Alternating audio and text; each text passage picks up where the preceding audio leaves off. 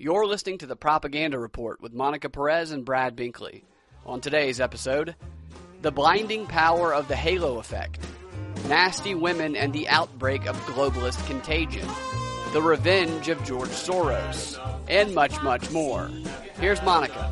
This is episode 24 of the Propaganda Report. Episode 23, which it might not be up yet, will be the WSB show we did this past Saturday. So that's going to be episode 23, and this is episode 24 of the Propaganda Report. How you doing, Brad? I'm good. How are you? I'm good. So what's what's President what Trump?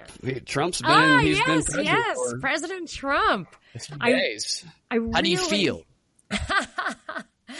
Uh, well, I think the most significant observation I have made so far, and this is coming from a person who really dug deep on his speech, but the most telling sign of this, these initial days is that his hair looks so much better than it has ever looked.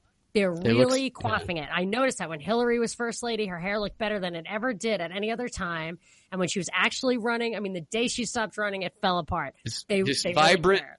and full of life, and, and then it was gone for Hillary. But it's yes, but for Trump, to me, it's a signal that they are trying. They are going to from this point forward try to tighten up his image, clean up his image. They could have doubled down on him being uh loose cannon kind of guy. I was wondering if they were just gonna like make him go nuts, do a bunch of things, and then kill him. You know, like, or if like he's disheveled every day and his hair's out of control. Yes, because everybody, anybody can be. They could mold him any way they want. Like I was observing when he was there was like a passing of the torch or whatever between him and Obama, and I thought to myself before I actually saw it, I thought, wow, if they ride over together in the limousine, like I wonder what they're going to talk about. So I see them walk up and. Trump shaking his hand and Melania's kissing Michelle and and I hear Obama talking to Trump and he's going it's all about protocol. You got to stand here. She's got to stand there. She can't hold the present. Let me get rid of the present. You can't give it to the military guy. I was like, what? like, I mean, I'm exaggerating a little bit, but Wait, if you, wh- who, who was saying that? I was watching whatever it was, CNN or something, like cutting Okay. to their different angles on the inauguration. And Michelle and Barack Obama were standing at the top of the stairs. I guess it was at the White House. Trump and Melania come up. Melania gives Michelle a Tiffany box. They start kissing. You said Melania and, yeah, they start kissing Michelle. each other. They're making out. They're totally macking down on each other. So, she- so, uh, but it was just so funny because you could tell that like Obama is super, super polished and protocol is really important. And, and then I just saw the whole thing in a different light from how I've ever seen it before. And Then I thought, okay, Trump's an actor, his wife's a model.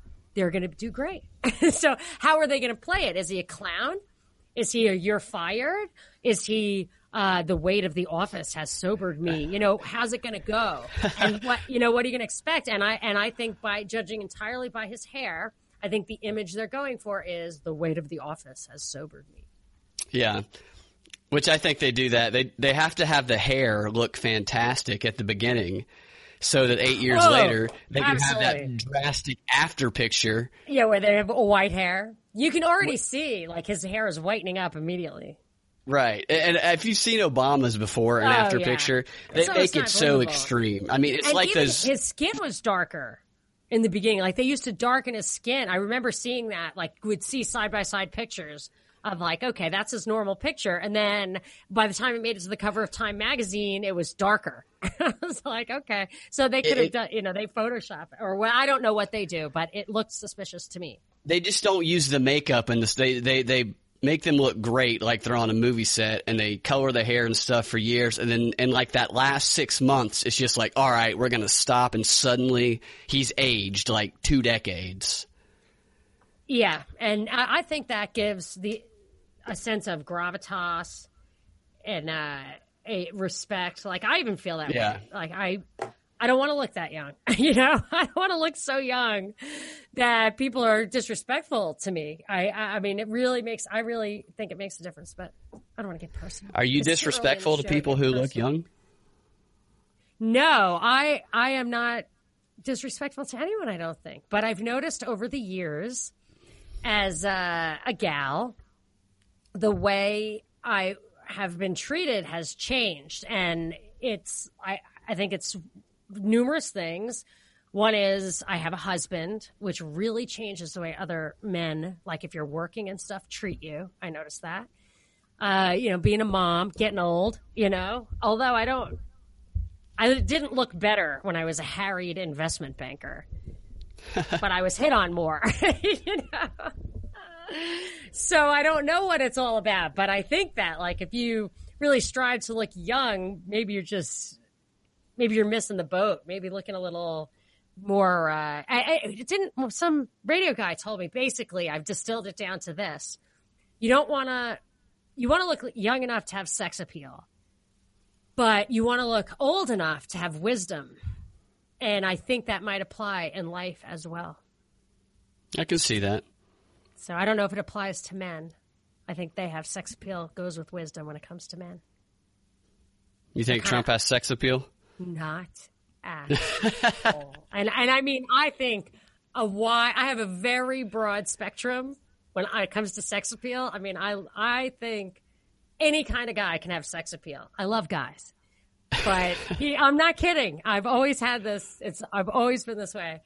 And uh, with him, and when he was younger, he he'd never had sex appeal because he's just a little too soft. But he was not bad looking, but I just don't I don't get it now. I don't dislike him. I mean, I think he's a puppet. I wonder what's really going on, but I don't have any like, God, that guy makes my skin crawl.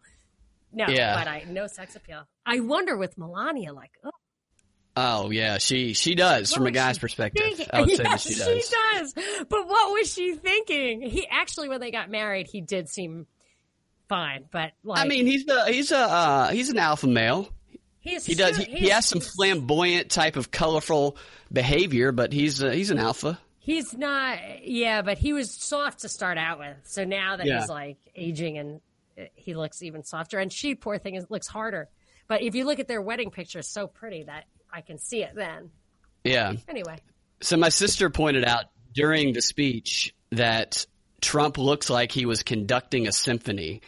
Or, or I or I thought he like like kind of like he was painting a painting with his hand movements. They were just so like the, just the way that he was moving his hands. It was like he was conducting the the New York Symphony. I didn't notice that. As a New Yorker, I use my hands. I'm using my hands right now. I always use my hands. But I felt like with that speech, he was so worried about making a mistake. It was such, because he's an improv actor. He's not a script actor, or I don't know what you call that, but he's, he's, he was trained. And I know it because like when WSB was teaching me how to do the radio, which is like a never ending process they they really tell me to be myself, to say what I want. You know, they just work on um not saying um that kind of thing. So I can only imagine his training over the years has been how to be yourself and uh and communicate with people, get across to them what you want to get across to them. So, and to do it in a way in your own words, which is why they like parsed out his Twitter account. They could tell somebody did a study where they could tell which ones came from him and which ones probably came from somebody else. Yeah. And, and I, I feel like the scripting and, and that's to his benefit. Like, I feel like when I started thinking about that, it looks to me like he, he is who he is. You know, even if he's working for somebody else, I think he is who he is. But the but the scripting stuff is a little trickier, and and it definitely was loaded. You sent me a podcast of like what it was all about, and I haven't gotten to that yet because I want to form my own opinions first. And and what it's all about is most definitely not libertarian values. yeah, that podcast. It, I, I've listened to part of it. The thing that stuck out You to want me, to plug the guy? What's his? I mean, give him credit for. yeah, Clyde Lewis.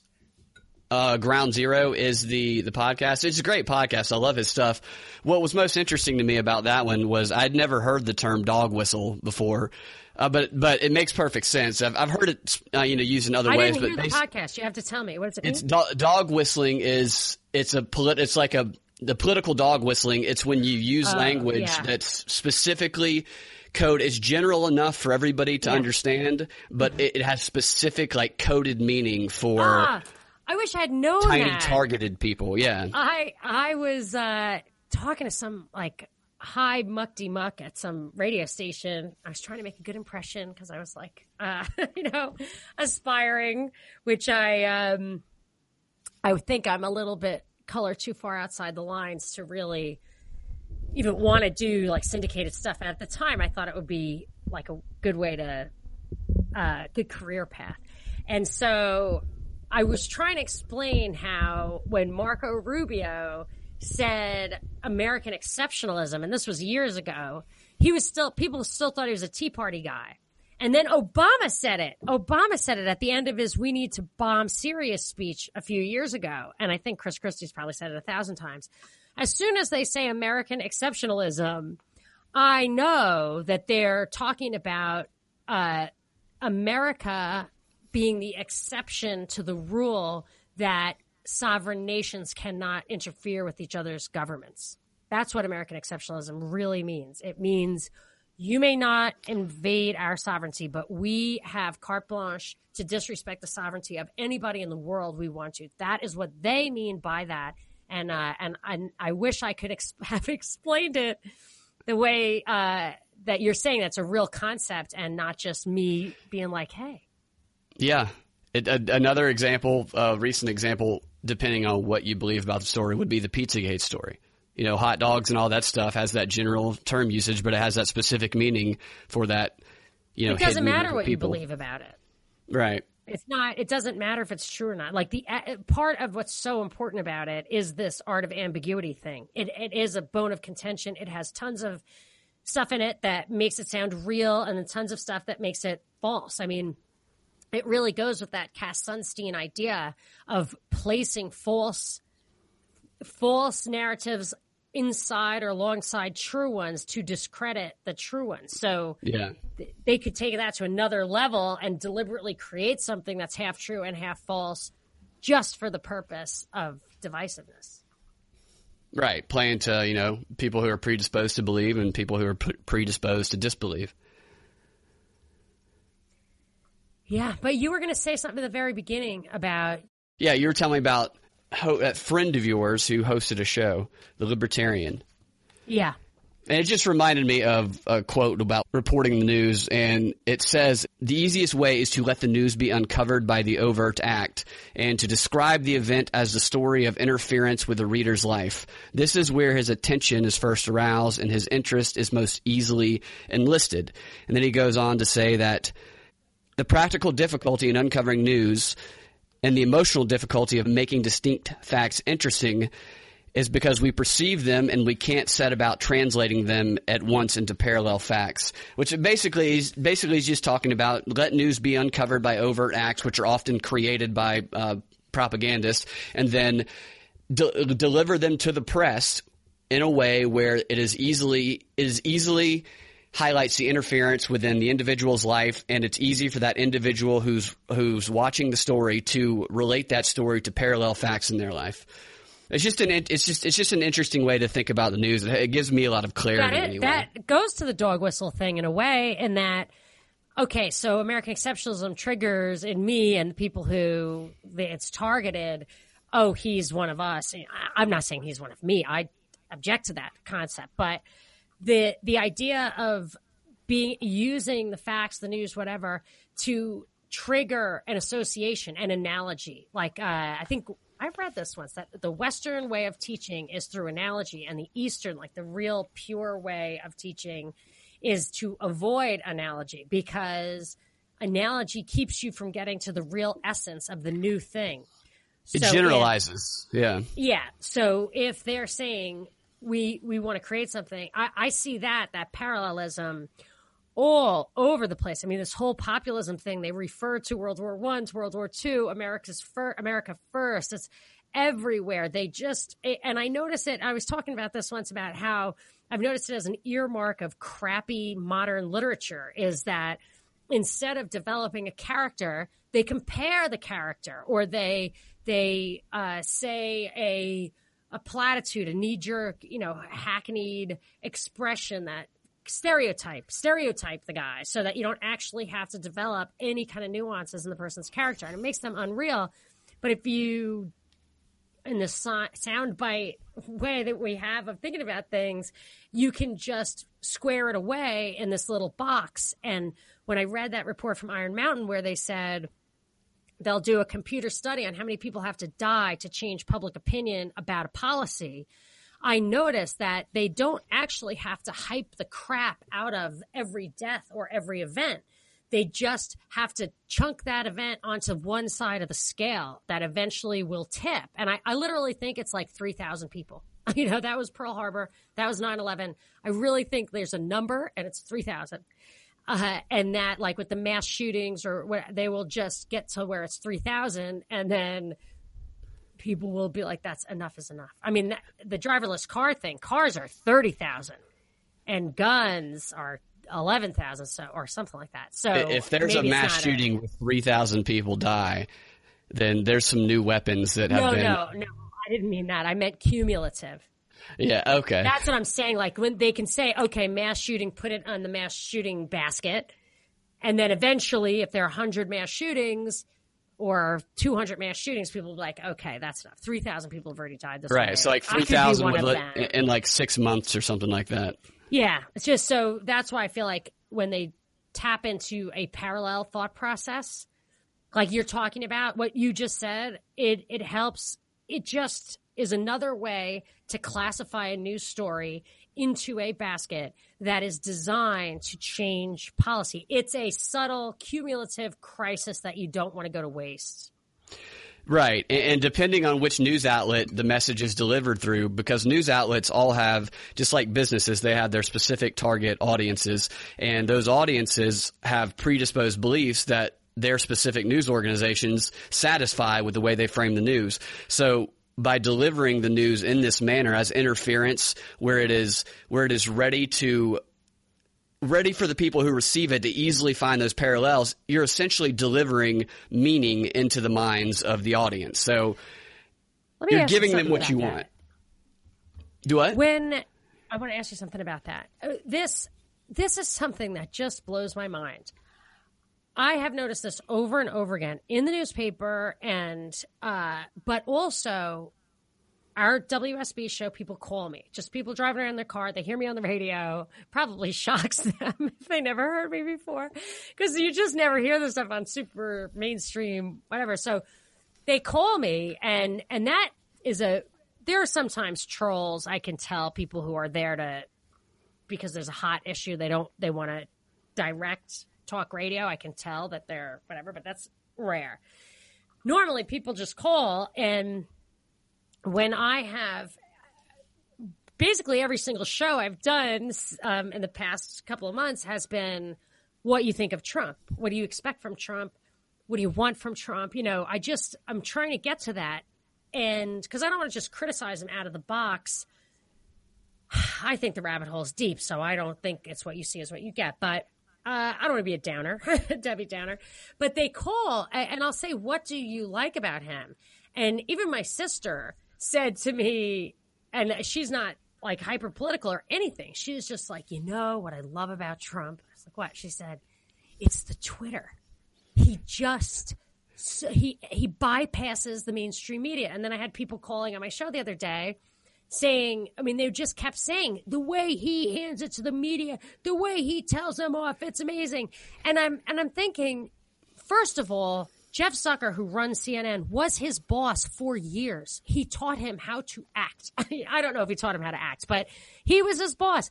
And then, and then uh, these are the same people whose understanding of the facts that they, they repeat back to me comes from Fox News, which is the mainstream media. It is a propaganda outlet.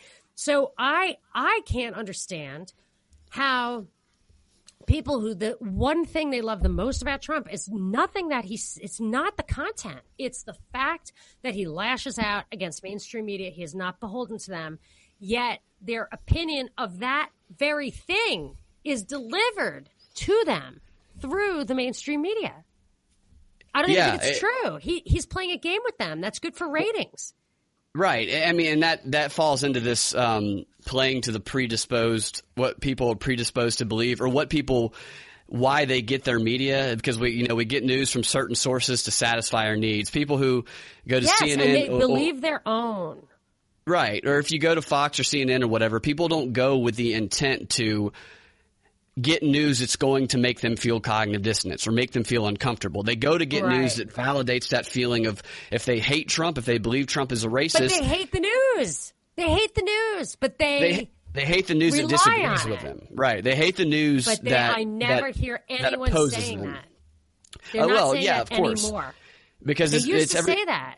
it's the exception. We we and this is a human, and this is like part of our like psyche that that gets exploited.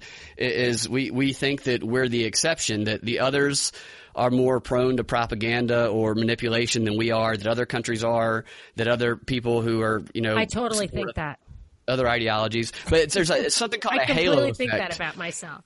Yeah, we all do. We all think that about ourselves. It's, it's normal, uh, but we have these blind spots that um, that that make us uh, like react in those certain ways to to things that that align with what we believe or what we want to believe.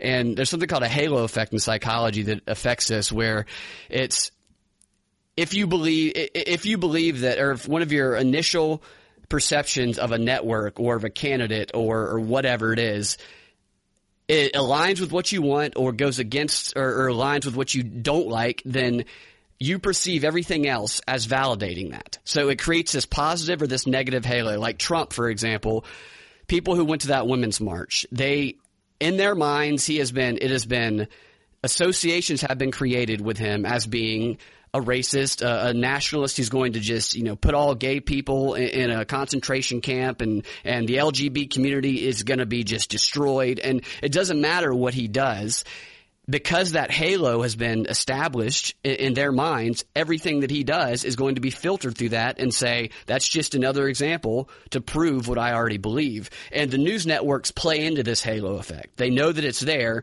so Is they frame stories. Do what? It, it's associated with Sounds like confirmation, bias. confirmation Yeah, bias. it's very closely associated with it. The halo, the halo effect is the initial. It's that initial impression and all the the associations that get that get um, stuck together in mind, which takes a while to create that that halo effect. But here's the, the idea of the women's march, for example. Um, anybody who's who who is for the women's march, like the the idea of supporting women's rights and LGBT rights that's a halo. That, that's any so anybody who when Oh, they hear yeah, I those understand what you're words. Yeah, yeah, positive, everybody but this is why people can subvert these these causes and these movements because this language has this halo effect just like uh, charitable foundations. Oh, it must be a positive thing, so everything they do is going to be filtered through these the, this positive halo. So that's why like communists or globalists can can do things under the guise of women's rights or LGBT rights and people won't realize it. Like and even if you tell them that, you say, "Hey, this is you know, this is supported by the communists of America and the people running it have been associated with communist globalists. Their reaction is, oh, great. These communist globalists support women's rights, as opposed to, no, they're exploiting women's rights to seed ideology into your mind and, and demonize nationalism. So that, that's how the halo effect, it prevents people from seeing alternative perspectives that, you know, it, you know, it opens us up to being exploited. And people actually look for it in that if I notice this also, if I don't say the thing that they're looking for about women's rights, you know, not me, nobody expects that from like on a conservative radio station, but I noticed that with the Trump thing. If I didn't say what they wanted to hear, they thought I said something else. It's like an anti halo effect. Like if you're not in that halo, if you're not in that circle, you're an other. And I'm just trying to find, I, I am just simply trying to find the truth about, you know what? I don't even need the truth. Let me tell you, I don't need the truth. This is all I need. And this is all I've ever said that I needed. I just want to make sure these people are adhering to moral principles of right or wrong as I see them based on individual rights, which pr- just leads you to libertarianism, American founding principles, the Bill of Rights. If these people are using that as their touchstone, the way Ron Paul did, I am, and Dennis Kucinich, who's a socialist, in some respects did, and I respected that. Uh, he wanted the redistribution of wealth, which is violent and I and stealing, and I don't respect that. But that's the only standard I'm holding this guy up to. But I want to. Can I read to you this little um, article? Not an article, even just a sentence uh, that I I believe I sent it to you. I texted you a picture of it. I sent you a few of those, but this one was this uh, this article from today's journal that said Trump foes egged me on to support him, and she says. Uh, she was walking to the inaugural ball. She didn't like Trump, but she was going because it was an opportunity to wear a pretty dress. She liked Bush. She liked Goldwater. She liked Reagan. But when she was walking to down the streets because there was so much traffic, she got out of her cab. Somebody threw an egg at her. I'm not sure this is a true story because the reason I wonder is that she said someone helped her clean it off and then she kept going to the ball. Take it from someone who's gone to parties. Somebody throws an egg at your face after an hour's worth of makeup, an inch thick you know what I mean? Somebody did your hair for an hour. You're not just keeping on going. you know. Well, there's a level of defiance there, though, where it's like. Uh, yes, yeah, yeah, whatever. But um, here's the thing that caught my eye. It says, uh, being assaulted based on an assumption that I supported him had a way of breaking through my reservations. I choose to stand with the ridiculed, the insulted, the belittled. I stand with those who voted for something new and different and a little scary. I stand with people who are tarred as bigots and misogynists or even egged simply because of their views. Now, she wasn't egged for her views. She was egged for that she was going to the inaugural. You know what I mean? On taxes, health care, reform, or government entitlements. So this chick is saying I, I am labeling this the nasties versus the deplorables based on that thing that you sent me, Ashley Judd's speech. I'm a nasty yeah. girl. So she yeah. said the most disgusting things. I short of uh, the whole uh, Megyn Kelly bleeding out her whatever episode, which disgusted me at every level. I never heard. I, I, ugh, that they were talking about that stuff on the radio made me sick.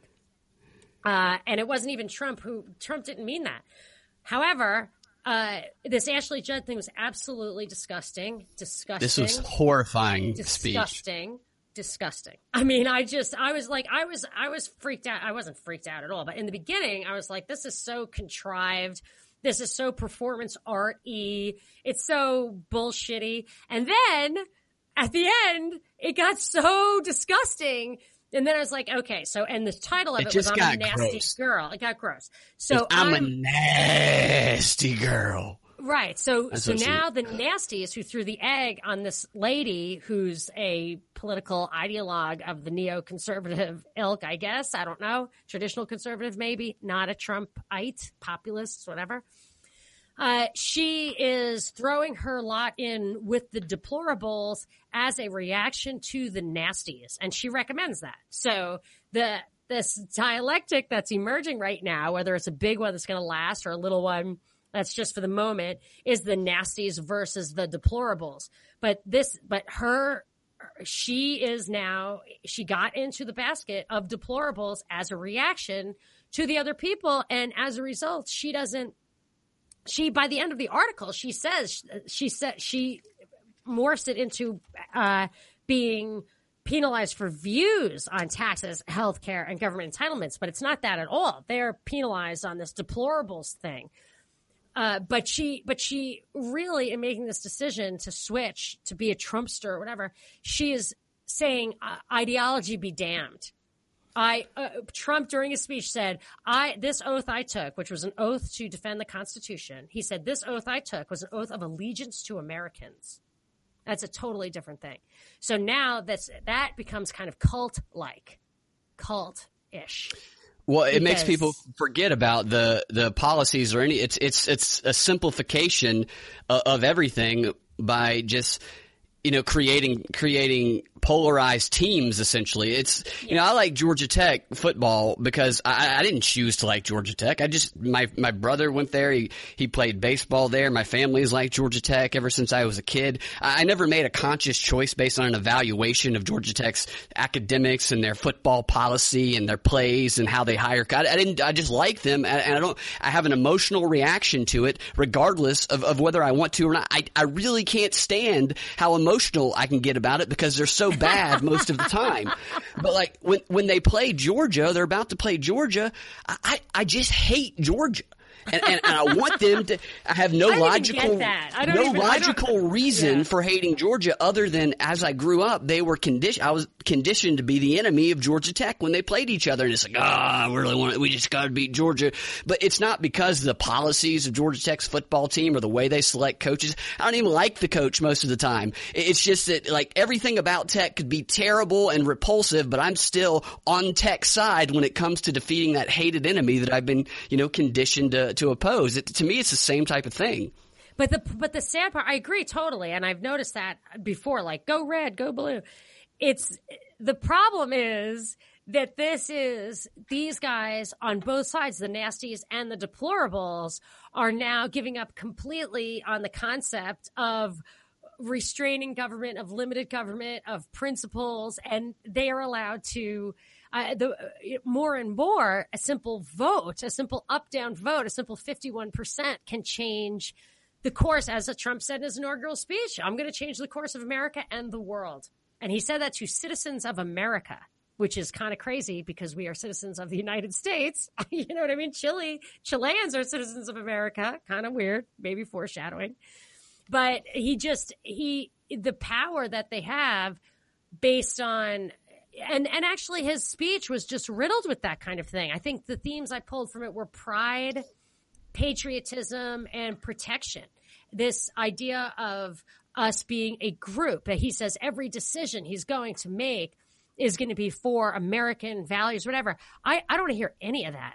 None of it. I want to hear I will go through the Bill of Rights one by one and do everything I can to restore them in keeping with the oath I took today, which does, it doesn't say I have to restore it, but it does say I have to defend it. Okay, so he put a freeze on on new regulations and and government hiring. Put a freeze on encroachments on the Constitution and the Bill of Rights. Let's let's start with that. And you're not, and that is they're building this cult of personality, and uh, it's becoming a battle between who controls the government. Again, he says that in the inauguration. This is about who he actually says it like right out of the box. This is about who is going to control the government, as opposed to when Reagan said right out of the box, this crisis is about uh, government being the problem, not the solution. And we need to recognize that, peel it back, restore the 10th Amendment, which where he said bring the power back to the states and to the individuals where possible.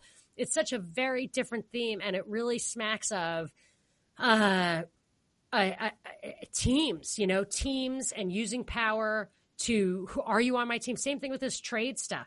He's coming out with all this trade stuff, and they're saying over and over again, these people are saying we're going to do trade rules on a case by case basis, like company by company. That kind of uh, uh, legislate. It's it's the antithesis of the rule of law because what you're doing is doling out privilege like a court, and it and the the likelihood, the opportunity for cronyism and corruption is eh, I mean that's usually the purpose of that kind of a of a policy.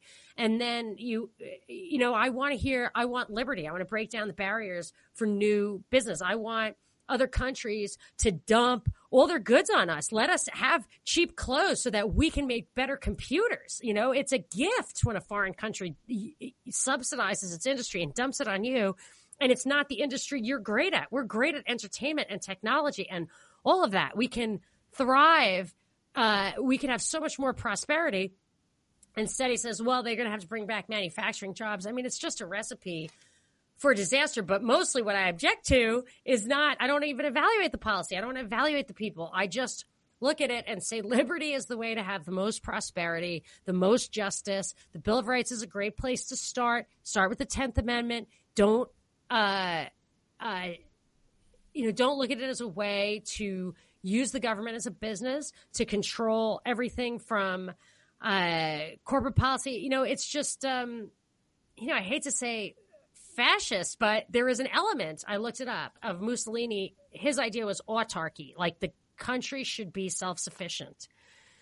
And I can actually understand that as a question of national security to be self sufficient, to at least be able to make your own food and your own defensive weapons and stuff like that. But that's a very minimal level of interference and production and whatever. I just, the whole thing smacks of, um, you know, a cult, a group, a team. What you're saying? That was probably more, more of, more of what, more than you wanted to hear. No, it's a sufficient validation of, of my point. Beyond, beyond. I would say. So, yeah, it, it, gets things uh, off the issues. It, the point is, is, it gets people off the actual issues of what's going on behind the scenes. I mean, this is one of the main purposes of propaganda, and it keeps them on the surface tribal battles between you know left and right, deplorable and and the uglies or the nasties, and just like you know Tech versus Georgia, as long as people as their emotions are running high and they're they're they're focused on these uh, what how angry they are at what this other side is doing and vice versa then people one they're not really focused on diving deep in the issues and two it, it makes that halo effect and that confirmation bias, bias all that more powerful because you're so ready to find a reason to throw it in the face of the enemy that you ignore anything that doesn't support what you believe or what you want to believe. Well, this is leads to or dovetails with the glossary entry I wrote right cover. I don't know if I coined that term. It's a natural because left cover uh, was what Obama had to silence the anti-war left. People were not going to object to his tens of thousands of bombs and Hillary's killing Gaddafi and cackling about it because you don't want to criticize your side lest they lose next time. That's so, halo effect again, right there. Yeah. Democrats, oh, we're Democrats, we're anti-war, so you can bomb, and it's not well, war; it's Trump's presidency has salvaged what was really the last gasp of that of them being able to wear that mantle.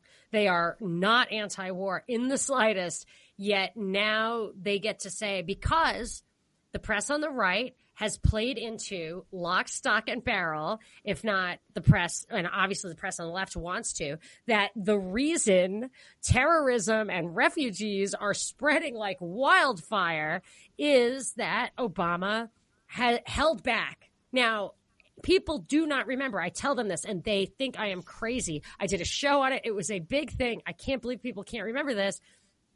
Obama made a speech, did a world tour trying to get us to agree on bombing Syria. They carry I remember begging Congress, please just let us drop a tiny, a few tiny Tomahawk missiles on Assad's house. Just a couple, please. It'll be fast. We'll kill him. It'll be fine. Blah, blah, blah pipelines need to, I mean, children need to be safe, And so people uh, give him cover for having held back, having ignored his own red line. Meanwhile, all that illegal arms trading, sending in mercenaries from Saudi Arabia to overthrow Assad, it's just insane.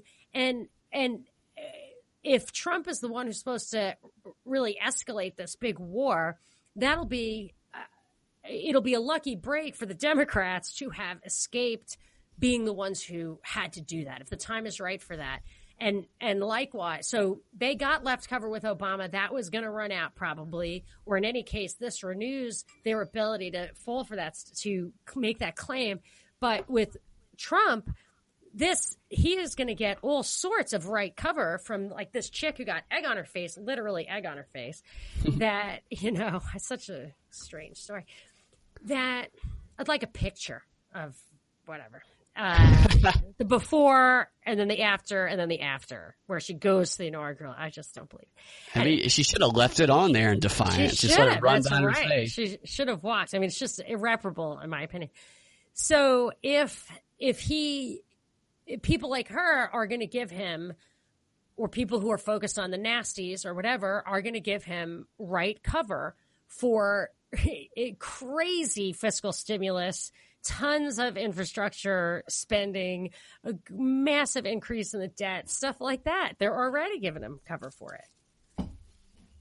And of Right. course, protectionism and all uh, all the rest of it. Right, and as long as people are, are agitated and angry and kept in an emotional state and anxious and not not calm, comfortable, and, and open to actually looking into the details of it, then then people are going to continue to see what confirms their belief, and they're going to continue. The right cover is going to remain intact, just as just as the left cover did. Can I just uh, make one point about an article that uh, our guest poster writes? We have this anonymous ahead. guest poster occasionally parachutes in.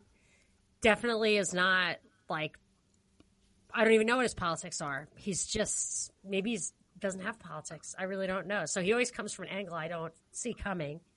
But he wrote a good little tiny like paragraph or whatever about Joe Scarborough and Mika Brzezinski being at some like Trump's Christmas party, yucking it up, and they were the they were the ones. You know, this is the media who supposedly tried to stop Trump, and they were the, also the ones who, down the line, like on the commercial, he said, "Don't ask me hard questions," and they said, "Okay," and then didn't. So, I don't know. I smell a rat. That was a non sequitur. That was back to what we were talking about earlier. Oh, okay. You think Joe Scarborough? You think Joe Scarborough is in Trump's pocket?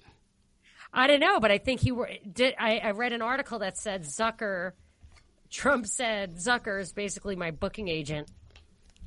Zucker's the guy who runs CNN, although that Joe Scarborough I think is on MSNBC. It's just interesting.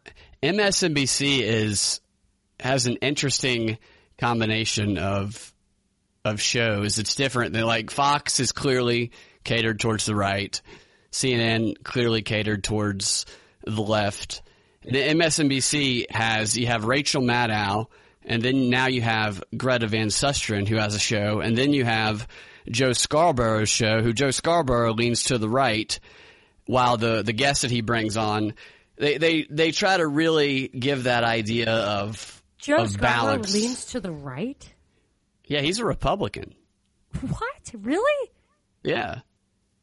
I don't get that sense. I guess I just am always so wowed by the fact that speaking of Brzezinski's daughter, just like when I saw Chris Cuomo, I was like started laughing. I was like, but that's the governor's brother and son. Like, like his father was the governor. I'm like, these are political operatives. Nobody notices that. They're the ones giving us our news.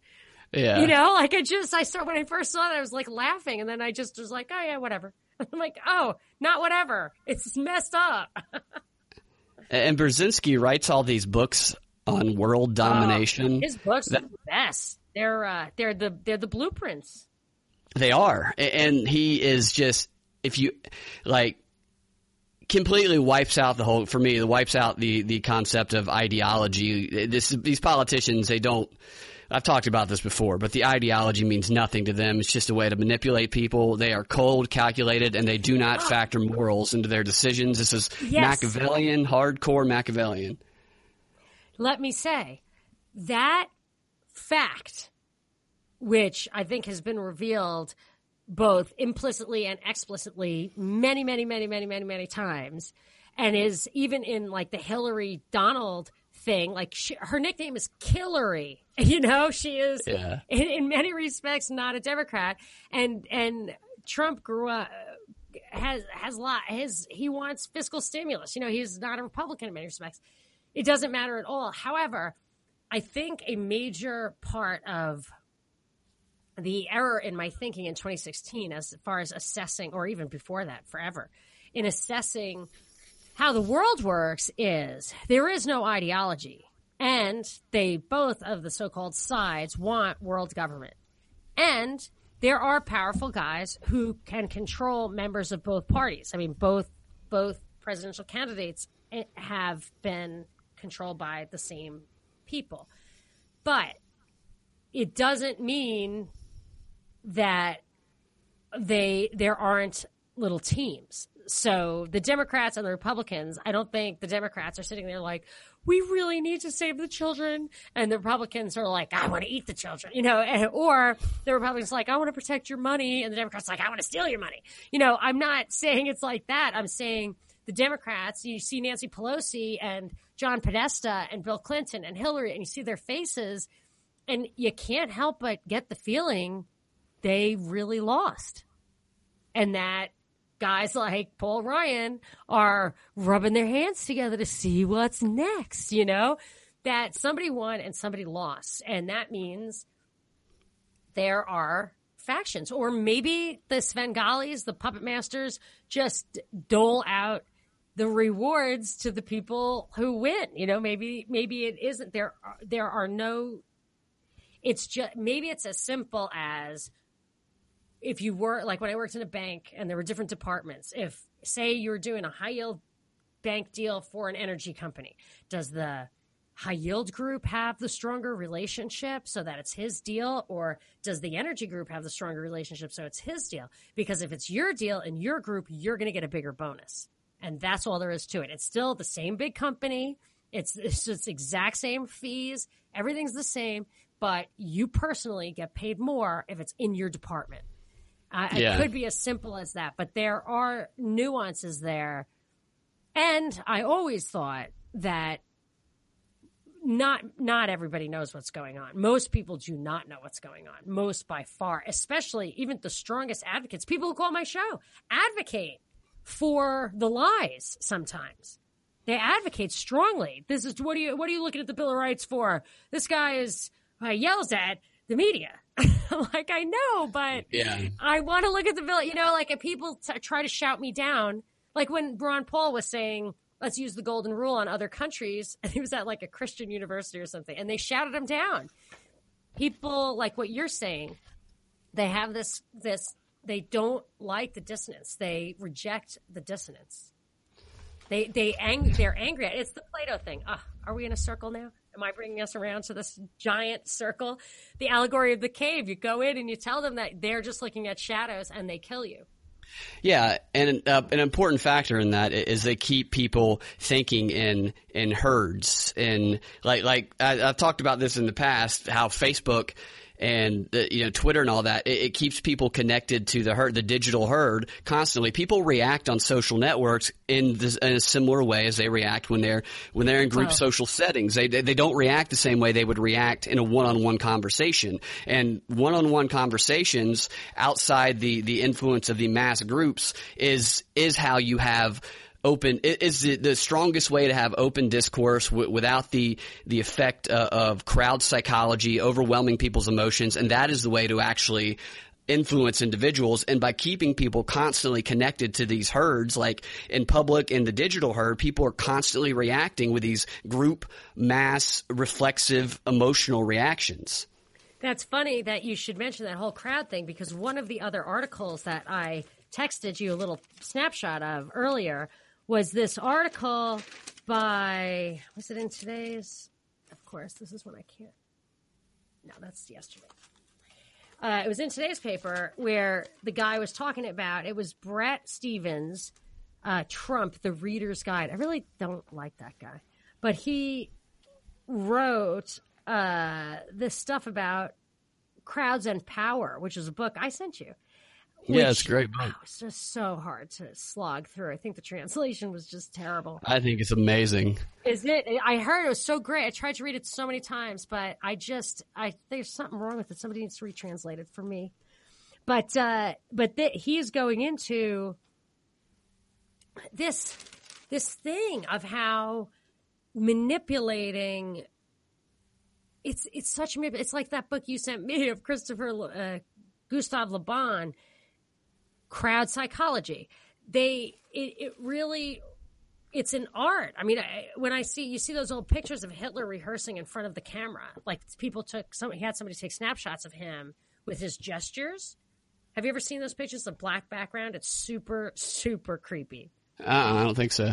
Yeah, he wanted to see himself at different angles. Oh yeah, yeah. raised up, but it was just in a black background. It was super creepy. Well, these guys, these guys practice their their facial expressions when they hit certain emotions. I, I've read a lot about how um, Roosevelt used to do that, and what's his name in the U- what's his name in the UK? I don't know why his name is Churchill? slipping my mind. Yes, Churchill used to Oh, just very, very specific. I loved specific Churchill. practice. My first cat was named Winston.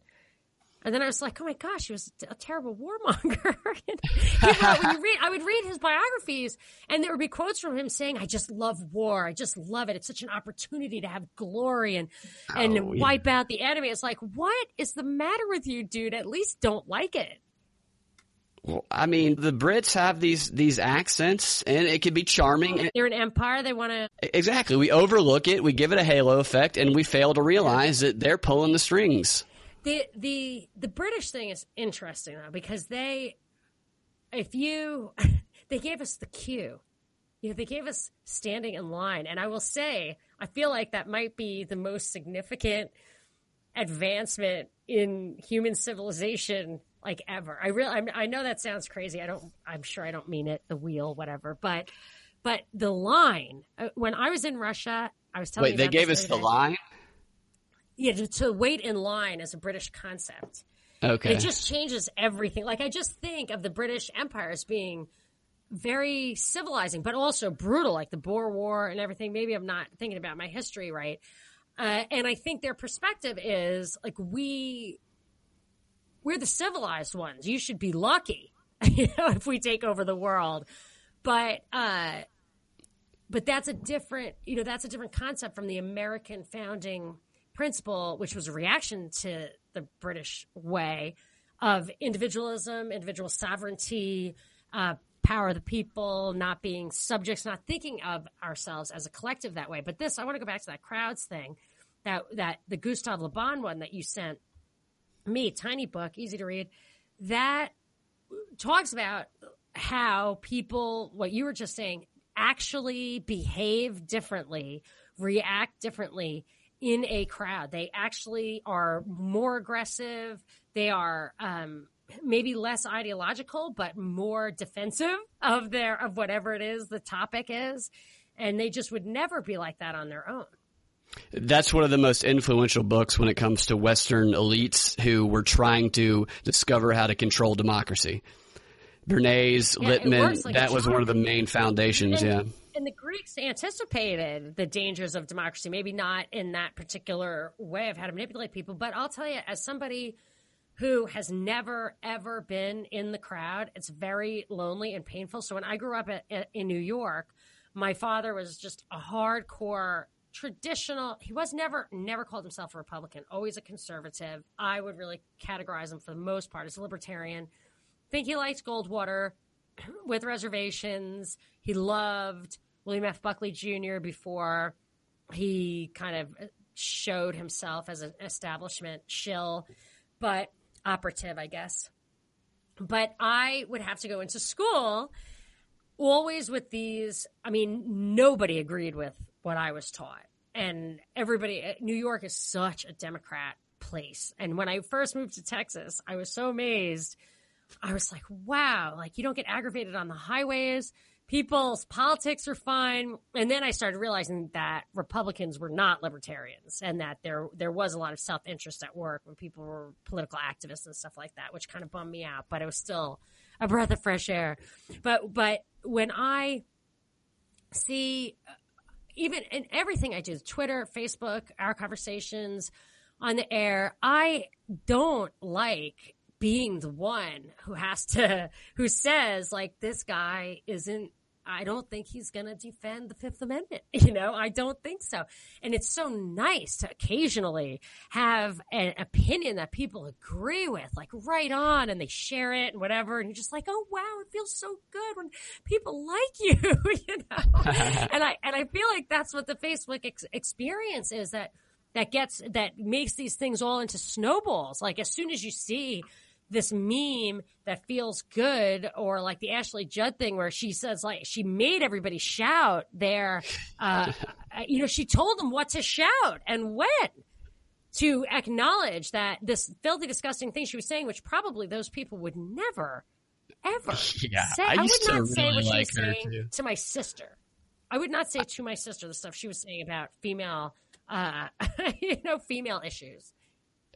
Just it was just. I mean, it was really disappointing to me because I really liked her. Oh, really? I don't I like. I, I, don't know. liked her as an actress, and like she goes to Oh, I Kentucky a basketball game. No, no, no. Her sisters, her sister and her mom, they're, they're singers. Yeah, Oh, the Judds, right? yeah. She's the anyway, actress. but you could tell that she was. I mean, the whole thing from the weird cadence of the speech, the she whole like sp- like rap. It was like a rap, like a spoken word rap yeah, type thing. and and it was this litany of um you know again i'll say platitudes just this litany of uh, it's not equal work for equal pay blah blah blah i don't um why is the color of your skin the um more important than I don't know what she was talking, but she she just had all. If you went back and listened to the speech, you could hear every screaming single one. It's that so have no basis in reality. No basis in reality. for me though the the it it I focused my attention on something that I've seen over and over again. I even have books. I think there's one book with the name something like the uh, equality is the enemy of liberty or some some odd thing like that which is like what equality under the law of course is uh, under god's law under man's law under everything. You must have that's why i don't like this pick and choose on trade laws. A rule of law means everyone is subject to the same law. That's what rule of law means. People throw that term around a lot but they don't always use it correctly. Rule of law means donald trump and carrier air conditioners or whatever and and Monica Perez all have to follow the exact same laws will face the exact same punishment. The rule of law does uh, require equality because individuals are uh, you know not more valuable than each other. However uh, this idea of equality in outcome being the necessity the the highest possible thing that could happen does negate the concept of liberty because liberty means you get to choose and that your outcomes are going to end up being different. God's gifts are different for different people. Some do result in more material well being and others don't. I don't know. You know, you could get super subjective about morality and say some people just born bad and you can't even hold them accountable for their actions. I don't know about that, but it's not, that's not a workable concept. That doesn't help people be better. Only empowering people, giving them the ability to decide how, when, what manner, all that they want to use their gifts. That's the way. And the outcome is not going to be equal. Some people want to lay around and do nothing. That guy in office space, like, I need a million bucks so I can lay around and do nothing. The guy's like, you don't need a million bucks to lay around and do nothing. You need a million Yeah. bucks to do two chicks, but you do not need a million bucks to lay around and do nothing. So Yeah. he could choose, you know, he could choose what he wants to do. And he did. He quit his job. And you could feel sorry for him because then he was a construction worker. But my dad could have been a pencil pusher, as he called it, but he chose to be a construction worker also. He just wanted to, but they wouldn't let, you know, in a highly controlled society. I feel like the one thing I am really afraid of, and there were laws on the books in the US and the UK during wartime that you couldn't, if they instituted the law, if they triggered the law, you couldn't change your job you couldn't change your job. So that's like that's the last vestige of a free society that we have left is that we can choose. Our Really? jobs. There's all there's laws like that. both. I, I saw a reference to it in that book you uh, recommended to me, uh, personal liberty and national security and individual liberty, something like that. The Lasswell book, and then I know there was a UK law. I, I remember actually reading the law in I think these were World War II measures that if the war effort needed you as a nurse to stay being a nurse, even if you were burnt out, you could not only not quit your job, you couldn't move, you couldn't, you know what I mean? You had to do it. But I don't think they Yeah. that, that those laws were ever triggered, but they were, if I am not mistaken, passed. And I'm afraid of that. But the but the idea of equality being more important than liberty is a very, very dangerous concept because that uh, slaves are equal. Yeah, I mean that's how you get that. That's like how you get people to buy into you know socialism, communism, globalism, one world government. e- everyone can't be equally wealthy as Bill Gates, but everyone can be equally wealthy as a homeless guy. You know, if you're going to have equality, there's only one. That- that's the way to get equality. You, You only know? can Yeah. round down. You can't round up. And, and that goes into what I was talking about. Well, we we talked about about the about that women's march and Ashley Judd. I mean, exactly what I, was anticipating was happening would happen there was, was going to be agitation because it, it's laid out in this book about world revolutionary propaganda written also by Lasswell, and uh, she's up there, and she this is agitation, this is agitprop. She's stirring up these fears of racism, of homophobia, uh, of uh, LGBT being repressed, uh, of this this dystopian nightmare that has come true, and whether or not we believe that or we give any credence to that, the people that are there believe it. And all the media that they take in confirms that belief and they they get terrified. And the thing is going into this march, a lot of these people didn't realize why they were there. You know, they just kind of went because they triggered some of those those emotions about about women's rights, about equality, about Not the everybody LGBT. wore the I Heart Abortion shirt. Uh, yeah, no, not everybody was already wearing that shirt, or no, not everybody had the the pussy hats on that were sold. that was it. It was the pussy hat. There was Right. the I Heart Abortion shirt, but Yeah. it was the pussy hat. changed up her perception a little bit with that speech. I did what to watch out for uh, that when, like, the former president of Mexico used vulgarity towards Trump, and uh, they were talking all about Trump saying that Megyn Kelly was bleeding out or whatever. During that period, oh, sorry, they said um, that there was like I saw on CNN there was they said shit and asshole. Remember? Remember I talked about it. Yeah, And. I, I thought this was a watershed moment for vulgarizing discourse. And I feel like, you know, this is carrying that on. And then, you know, but like a year ago, I would think this is all like the same plot. And now, I don't know, you know? I mean, I, I'm really curious about that. Soros is behind this stuff, right? And Soros Yeah. is not behind Trump. I I want to I want to go through some specific things with that speech, and uh, then I'll then I'll repeat what I The Ashley What- Judd speech? You're not going to make me listen to that again. not her speech, the actual the, I mean the women's rights march thing. Oh, okay. Now we we have to put the Ashley Judd thing in the show notes. I mean, in case people Yeah, definitely. what we're talking. When I saw this thing going on, I was like, here's what's going to happen. They, they're getting all these people there together because they have this felt pain. They're, they've been agitated to, to feel worried about their rights. That, like we talked about, that they're going to be oppressed, whether they're LGBT or women or whether they're African American, whatever it is. They've been, they've been kind of conditioned over the past year or so to believe that, that Trump is this nationalist and if he gets in office, all these bad things are going to happen to them. And so they get all these people there by leveraging and exploiting that pain in the way that they promoted this, this quote unquote grassroots women's march, which it was not at all grassroots. But then when you look at it, it's, it's one of the sponsors is the Communist Party of America. Oh, CPUSA, Yeah. CPUSA. That was um. Yeah, I highly recommend the book Witness by Whittaker Chambers about how CPUSA was actually run by the Soviet Union back in the day.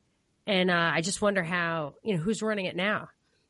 I, I don't know. There there were originally like five other openly communist organizations that were one of the, the sponsors, but they've actually changed up the website since I first looked at it, so you can only find that one. But if you look up the other organizations, you find the links. But then you look at the people who are the the honorary co co co committee people, and they are all they have a history. They're all older, and they all have a long history of being associated with communism and.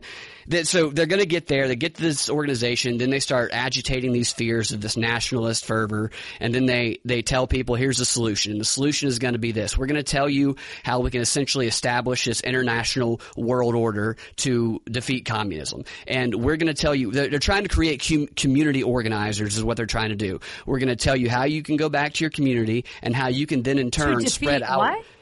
to defeat nationalism." Nationalism. Okay. I think you Yes, to overcome the nationalist fear has invaded America. Russian nationalist fear has invaded America. This is not fear, but um, Which a is Russian so funny nationalist. because the Russians were the communists and now they're the nationalists. That's just a crack up.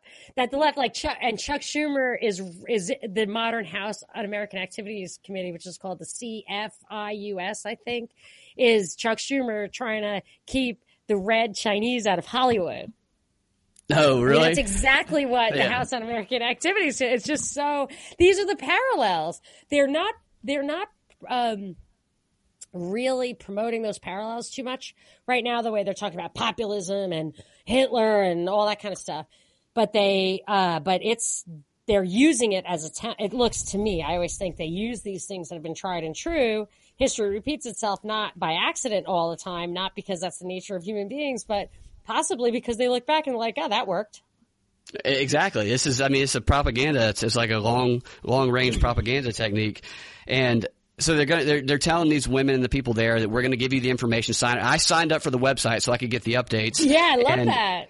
They, so they, they had all those agitating speeches and, but like, right before that march and, and shortly after, and I'll tell you what I got in the email here in a second. They had Michael Moore giving speeches everywhere. He gave a speech at the Women's March, and his speech was get up in the morning, make coffee, contact your congressman. And he's giving out phone numbers to local congressmen and stuff like that. Then they have And what does Rachel. he want them to say exactly? I, I, I don't know exactly what he wants them to say. I, I, I have an idea of what um, some of the, the they, they told the women to say, I think, because of this email that I'll, I'll read in a second, but I'm I'm not exactly Tax-free sure. tampons, right? yeah, tax free tampons and Somebody Tax- tweeted to me about that, and I was like, "What are you talking about?" That was in the Ashley Judd speech. Like It was. one of the lines of her poem. The Viagra was, also? "It's not right that you that I have to pay tax on my tampons." It was the crazy. I can't believe I'm even saying that word. Like that's Oh. just not. I don't even think that's a nice word. That's why she's a nasty girl. Which, She's a by nasty the way, girl. was a movie. The Nasty Girl was a German movie that my uh, German Jewish boyfriend, who was German, uh, he used to like to watch old Jewish German movies from like way, way back in the day. He's just into German Jewish culture, probably because Yeah. the war was so radical. And this movie was made probably in the 80s called The Nasty Girl, where this German girl went into a little town that wasn't too far from a concentration camp and was asking questions of the older people who were definitely there. So she was nasty because she was upsetting them. And I, I, I get the very, that the word, the use of the word nasty is like identical from that movie to what Ashley Judd was doing. That, and Yeah. I, I get, I don't know if that's like a, that nasty has that, that is in common. You used to have that kind of proud meaning, like be proud to be nasty, like be Yeah. proud to be a deplorable. It was, it was foreshadowed by the Yeah, deplorables thing. totally. I mean, and, but on the other hand, it could be a reaction when like Wisconsin was stormed. Uh, that Scott Walker, I think it was that episode where they were trying to impeach him and he won. I can't remember the details, but it was a, a long time ago. Uh, before Occupy Wall Street, and there was hidden audio of the SEIU, the big union guy, saying, "This is what we're going to do. We're going to use what they did in Wisconsin, you know, kind of against us. We're going to use that tactic of occupying the Capitol or occupying whatever. We're going to do that by occupying the lobby of J.P. Morgan Chase or the lobby of Citibank. That was the the the genesis of the Occupy movement. Was Yeah. look at how they did it in Wisconsin. Let's Saul. Alinsky describes doing that in the book. He describes Yeah, occupying these- the bank. Oh, really? Because Yeah. I don't remember that from that book. He says, yeah, go. We talks about how they used to go in there and they would.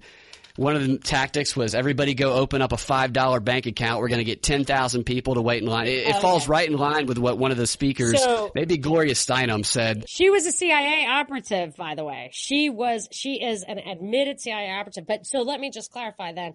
That guy, maybe he wasn't getting the idea from Wisconsin, but he was trying to tell people, he was trying to trigger that parallel feeling. Maybe he got the idea from Alinsky, but he wanted the people to see that it would work by showing them that it did work for the opposition. Oh yeah, he may have got it from whoever. A bunch, a bunch of people use these. It's these are Yeah. community organizing, you know, uh, disruption tactics that you know they change them around as technology advances. So what did Steinem say?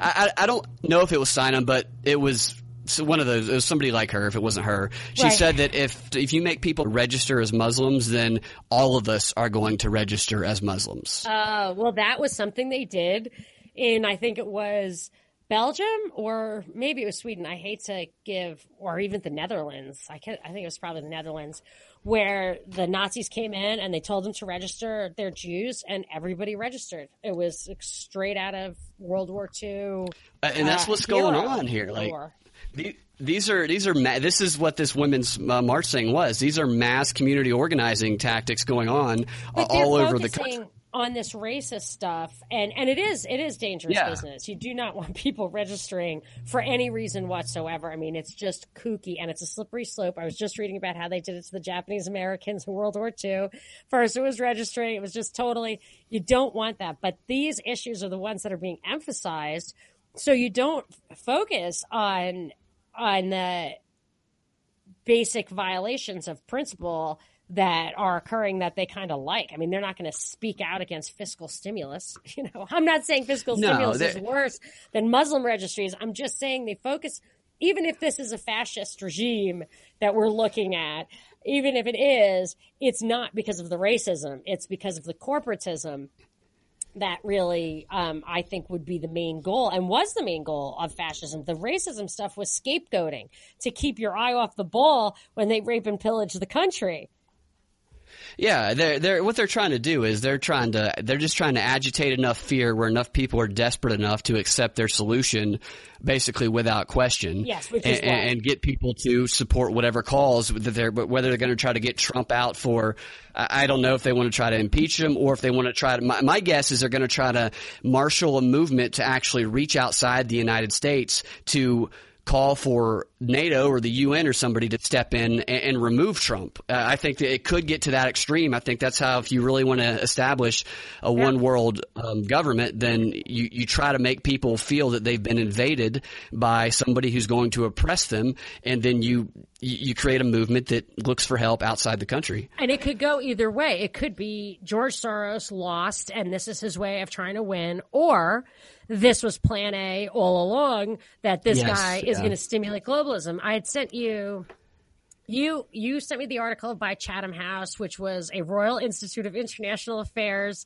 article. Those were that's the the mothership of the mothership. They're the ones who started the CFR 100 years ago or more and the article you sent me was about this nationalism, this Russia stuff. But as I read through it, I saw that they also have this uh, cyber policy journal, and they linked to an article, I believe, in Slate.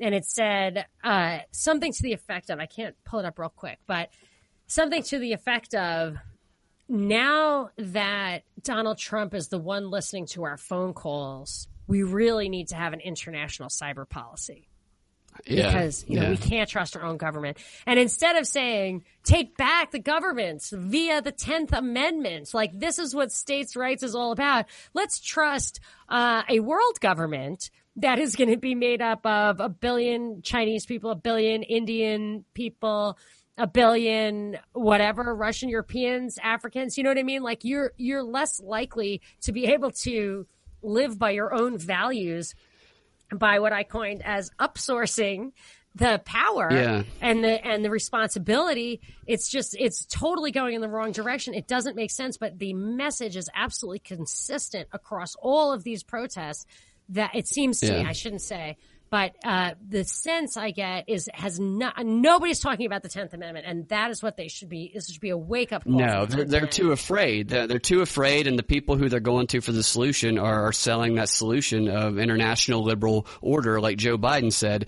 And the problem is the the fears or what what are the problems with world government we can only tell people what those problems would be. We can't demonstrate what they would well, be to where they yeah. would feel it. And people, people are now feeling what they believe the fears. It's, they feel that it's manifesting itself in Donald Trump. So to them, it has become real. And so that realness of that is a lot more powerful than saying, Hey, don't you understand, um, that globalism is not going to be good for you? It's the emotional feeling, the intuitive feeling versus the intellectual trying to reason through it and understand it. The emotional wins out.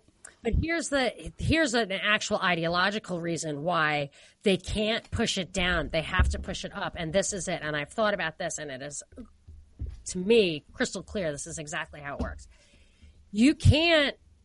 The reason hardcore socialists can't want subsidiarity, which is pushing power down, is your slaves, which are the earners, you're, so it's kind of an upside down system. The slave, you know, it's like a tri- it's a multifaceted system. But let's say, so the people the very top basically enslave the slaves, but the people who want the benefits of socialism, want food stamps or free, uh, so-called free college or whatever the people who want that stuff, they have slaves. The slaves are the earners, the professional class, or whatever, whoever's paying income taxes. So income tax is only about a trillion dollars out of the six trillion dollars of taxes, or something like that. Maybe it's a third.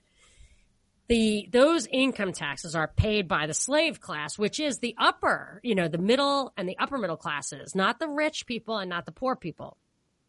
And if you push down the power to the states, those, those slaves can leave and cross the border to a lower tax environment or whatever. So what you have to keep doing, I mean, that's why they build walls to keep people in communist countries because they can't have the slaves leaving. So really, like that's what the people who are cr- climbing over the wall are the ones who want to live free and work. you know, I think so. You have so that's why the real communism is is international. And Lenin, whatever said, that it has to happen all at once, all around the world. The proletariats of the world unite. They have to, because otherwise these guys could escape. Whereas the fascist system, the National Socialist system, where these guys wanted to, what it's, it, it, this is what I was saying earlier, is, uh, is, um, part of this like, uh, insulation, trade, insulation, immigration it's this autarky where you say, no, we can do it all within our own borders and we have to stick together to do it and pull together. And everybody has to do what they need to do for the country so that you get this patriotism thing going and protectionism thing make people feel safe inside. Then you can have the entire microcosm of the economy in your group.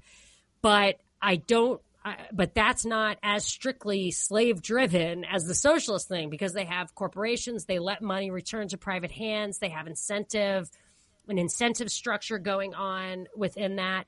So it's natural that these socialists would never, ever, ever think of pushing it, pushing the power back down because then they could be either outvoted by the people who are making the money or if they outvote the people who are really producing and bringing money in, those guys could just like go from Hollywood to Atlanta. You know, they could just go to where the business is better and then and then Hollywood loses the revenue that keeps the socialism afloat.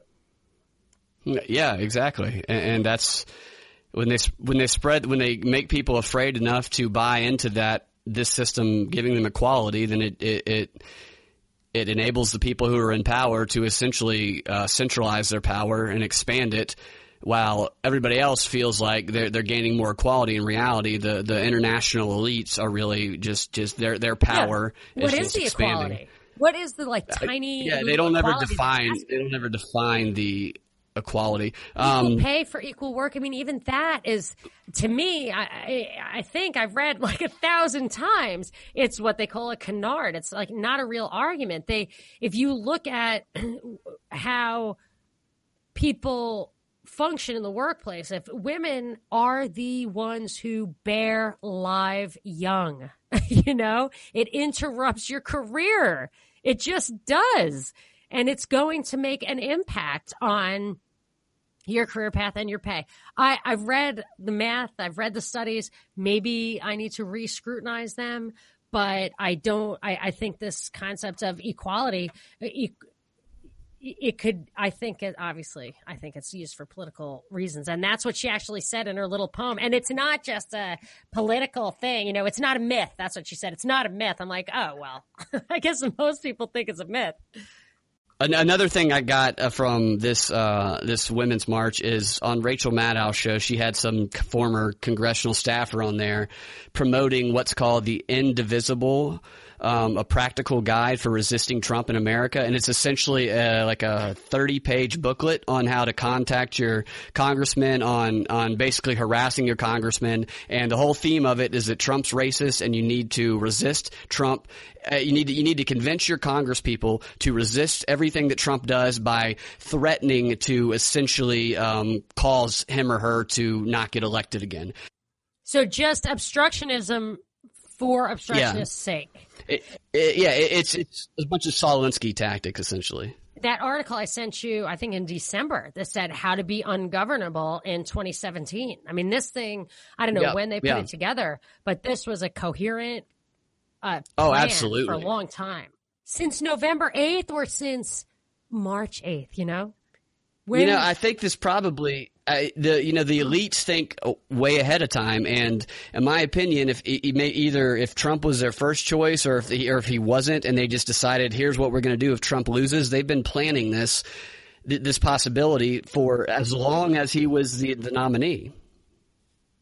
Here's my question to you: Is this George Soros trying to get his power back, or is this just a charade or a is this is the per, is the end game here civil unrest for in order to have the problem reaction solution solution being world government? Is this is this a you know as far as the people at the very top are there two people at the top or is there one person at the top? Is it george soros trying to you know is the pendulum swinging between left and right? They still all want world government. And if it is if there is it is it a vision? Is it a differing vision of what the world should look like? Like, what is the, are there real, you know, liberals at the top, like Soros, who, who believes that the vision is people will be better off, you know, or is it, uh, you know, is it that they just feel this is the way to get people to buy uh, into a world government. You know, I mean, I'm just breaking down at that point. I was so sure before that these, that uh, it was just the bankers, obviously, whoever's behind the IMF, the UN, whoever goes in and, and makes sure Gaddafi dies and takes over the oil and bombs hospitals and stuff for rebuilding. It just all looked so uh, of a plan. And now, uh, you know, I just, I just don't, I, I'm not 100% sure there aren't competing – ideas. I think there are. I think there probably are competing ideas. I think we're seeing them. I think we're seeing them play out. I think it's a, one chess move after the other, and thinking about it from there's so many different perspectives uh, to think about it. But the way that I've thought about this issue lately is from is from the perspective of that that British document from the Chatham House.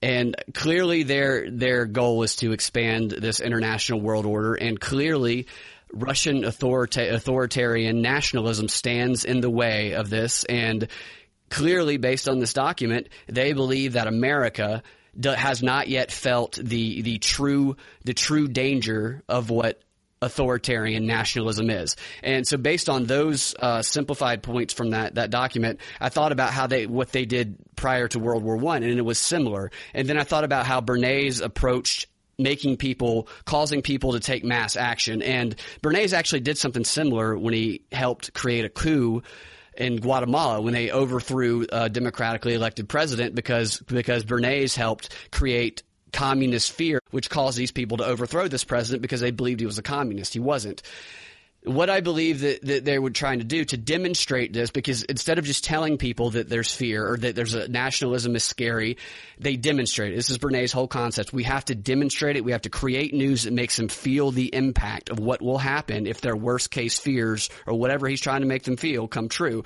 And so I, there's plenty of ways to think about it, but my thinking based on that document was, well, if they need America to feel the fear of what authoritarian nationalism is that they were describing in this document, then one suggestion that somebody like Bernays would make would be, well, if we have Russia invade America, Russian nationalism invade America, or somebody takes power who presents himself as a nationalist, we can frame everything this person does as being this Russian nationalist fear, and we can make people start to feel what the reality of this this worst case scenario is. That's that's why that's how I see they're playing the Trump thing. Whether Trump is in on it or yeah. whether he's just right. a, a, victim of it, like the Guatemalan president, they make Americans feel it, and whatever the next step when it comes to these these uh, the Chatham House, I'm not sure, but a logical step for me would be to marshal people and intelligence agencies, marshal governors, marshal congressmen, and get them to put together some sort of presentation or whatever to the UN or to the to NATO to get them to do an investigation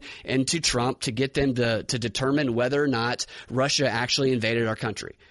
I think they would call for an international investigation. So, but my like the essence of my question is that this thing this this thing, yeah, this Chatham House thing is the Royal Institute of International Affairs. That is the CFR, the Council of Foreign Relations. Hillary was in bed with them, and uh, Trump's uh, Valerie Jarrett, Anthony Scaramucci. Anthony Scaramucci is taking Valerie Jarrett's role in Trump's White House, very low key, behind the scenes thing. This is a guy who is a member of the World Economic Forum. He's been to Davos for 10 years. He is a member of the Council of Foreign Relations. I mean, he is a very deep state operator. He's also a media personality. He is in the White House. He might be, he's certainly, I would say, you know, it looks to me like he's Trump's globalist handler. And if, if what you're saying is that the Royal Institute of International Affairs is arranging this thing, and what I'm seeing is that this guy, who's definitely in bed with those people, is Trump's handler that that points in the direction of this thing is really a total stage show to get globalism. And I and I guess you know that would my only remaining question then is you know there is another organization that doesn't get as much press as the CFR it's it also starts with a C um, it's supposed to be like a hardcore neoconservative thing. I think a Newt Gingrich thing. They're all in on it. Is it like the CNR, CPN? I can't remember. But it, it could be that that alternative faction is in control, but then why are CFR people behind him? You know what I'm saying? Like, I just, that's what I, I just cannot, they're, I just, I, you know, and then there's the theory that he, that, that zero interest rate policy, quantitative easing had to end. And just like invading Syria with boots on the ground, they don't want to hold Democrats responsible for that. Are they uh, going to let that economic meltdown happen on Trump's watch? Let him, as The Simpsons predicted in their episode where he was president from like 10 or 15 years ago, leave the country bankrupt. He did say he would restructure the debt. I mean, that in his campaign is like, well, he thought it, let's think about restructuring the debt. I mean, that's bankruptcy. That's what restructuring is. So, uh, is it marching inexorably towards that, or is there an interim phase or competing phase of nationalism because the oligarchs in the U.S. want windfall? You know, like that's really what I'm coming down to. Yeah, no, I see what you're saying. I, I think that there probably is a competing phase of nationalism. I, I think that, but I think that nationalism, just like probably with the Russian nationalism, while Putin has created that nationalist um, attitude in Russia, they still nationalism is a way to block the spread. That's what this book talks about. It's a way to block the spread of one world government. It's a way to block the spread of, of communism or globalism or whatever it's called today. And then to start to exercise your your attempt to at, at one world government. So it, it's okay. I'm blocking your attempt. Now I'm gonna now I'm also working on my attempt to to spread my version of, of one world government around the globe. And I, I think if you think about it like a Machiavellian uh, uh, mindset, th- these people.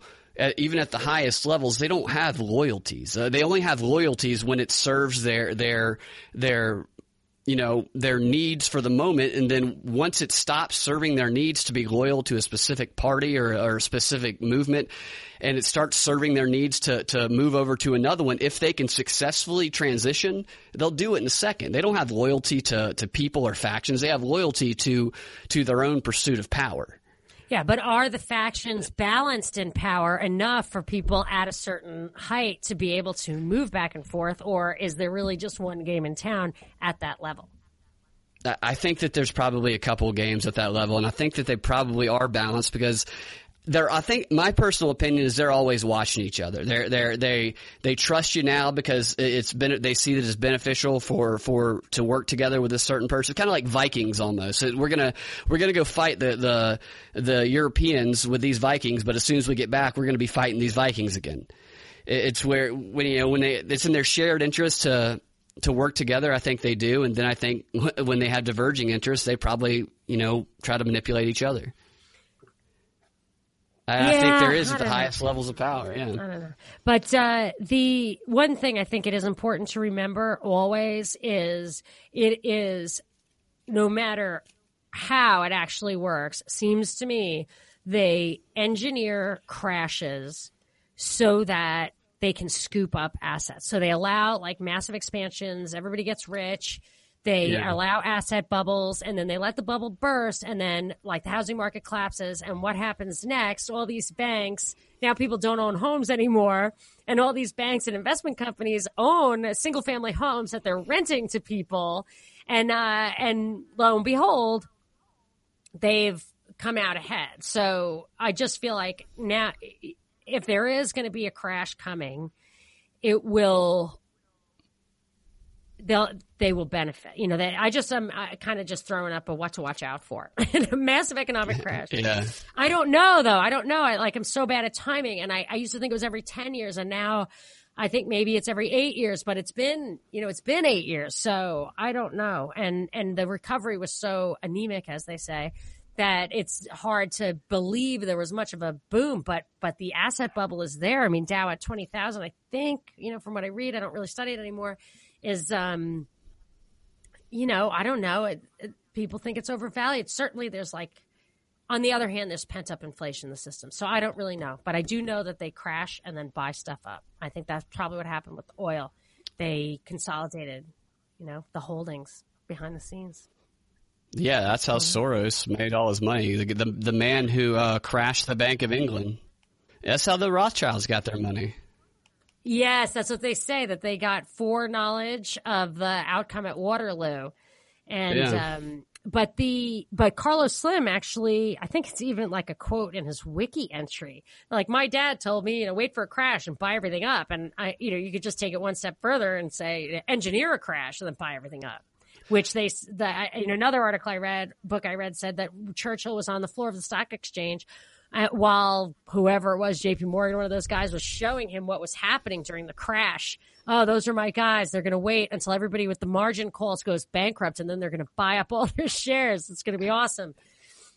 Well, Soros is credited. Well, I, I don't know why he's credited with it because this is a concept that's been around for a while. With something called reflexivity, uh, when it comes to um, stock markets and trading, which is essentially Like anticipating waves. social forces. Yeah. It's anticipating social forces or, or whatever, and then based on those social forces, uh, um, cat, you know, investing or buying whatever. And, and also when you, when you read into the theory of it, because there's also propaganda theories associated with this, it, it's causing crashes. It, it, it's essentially I was going say he's it. a manipulator of social. yeah, that's what it is. Experiences. When you apply the same thing to society, it, it's, it, it works the same way. You crash society and then you take control of it.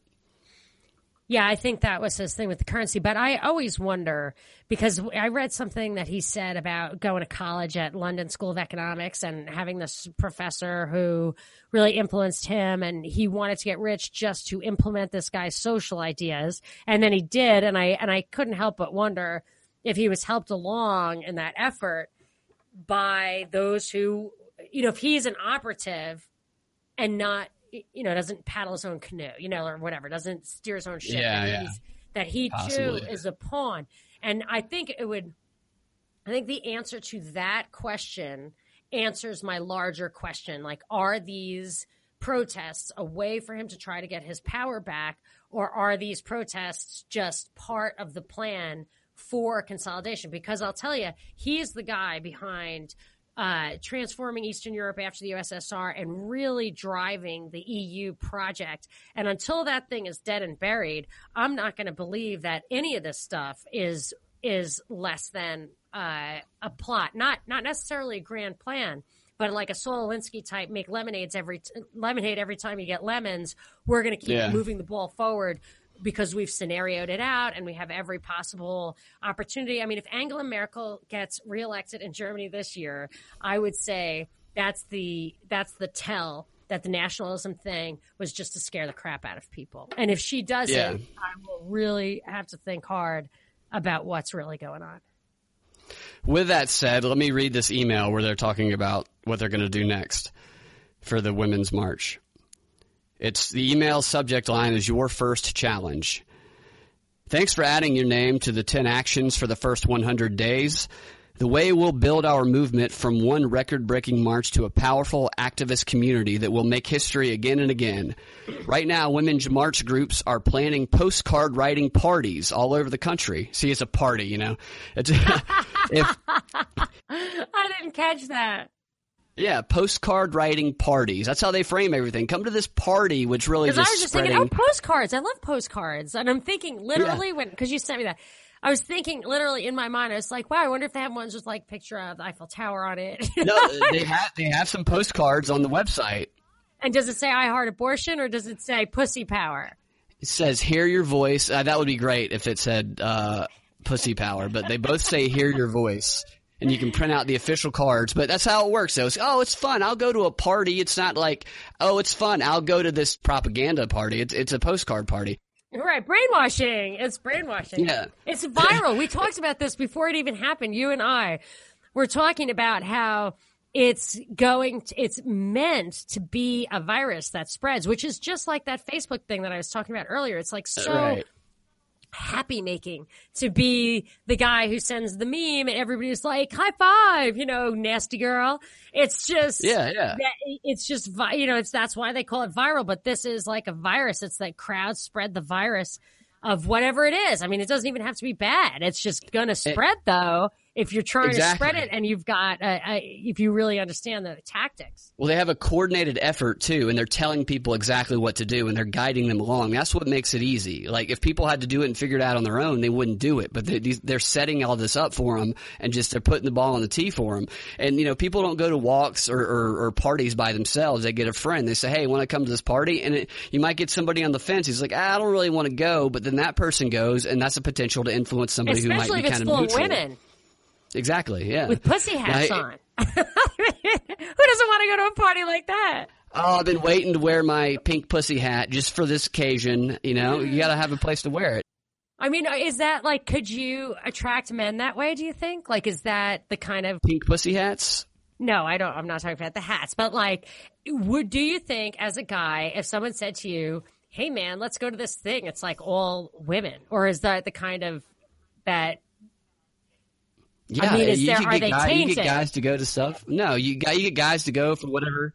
You appeal to whatever motivates the specific crowd. But they're not allowed to put sexy girls on the postcards. That's what I'm saying. It's like Fox gets to put sexy girls up, but the pussy power people.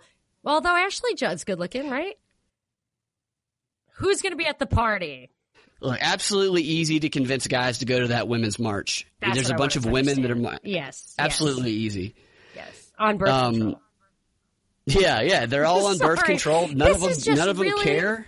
bringing me to a place like I don't want to be. I feel like she's really lowered the bar for my own sense of decorum. I'm really bummed about that. I think I might have to.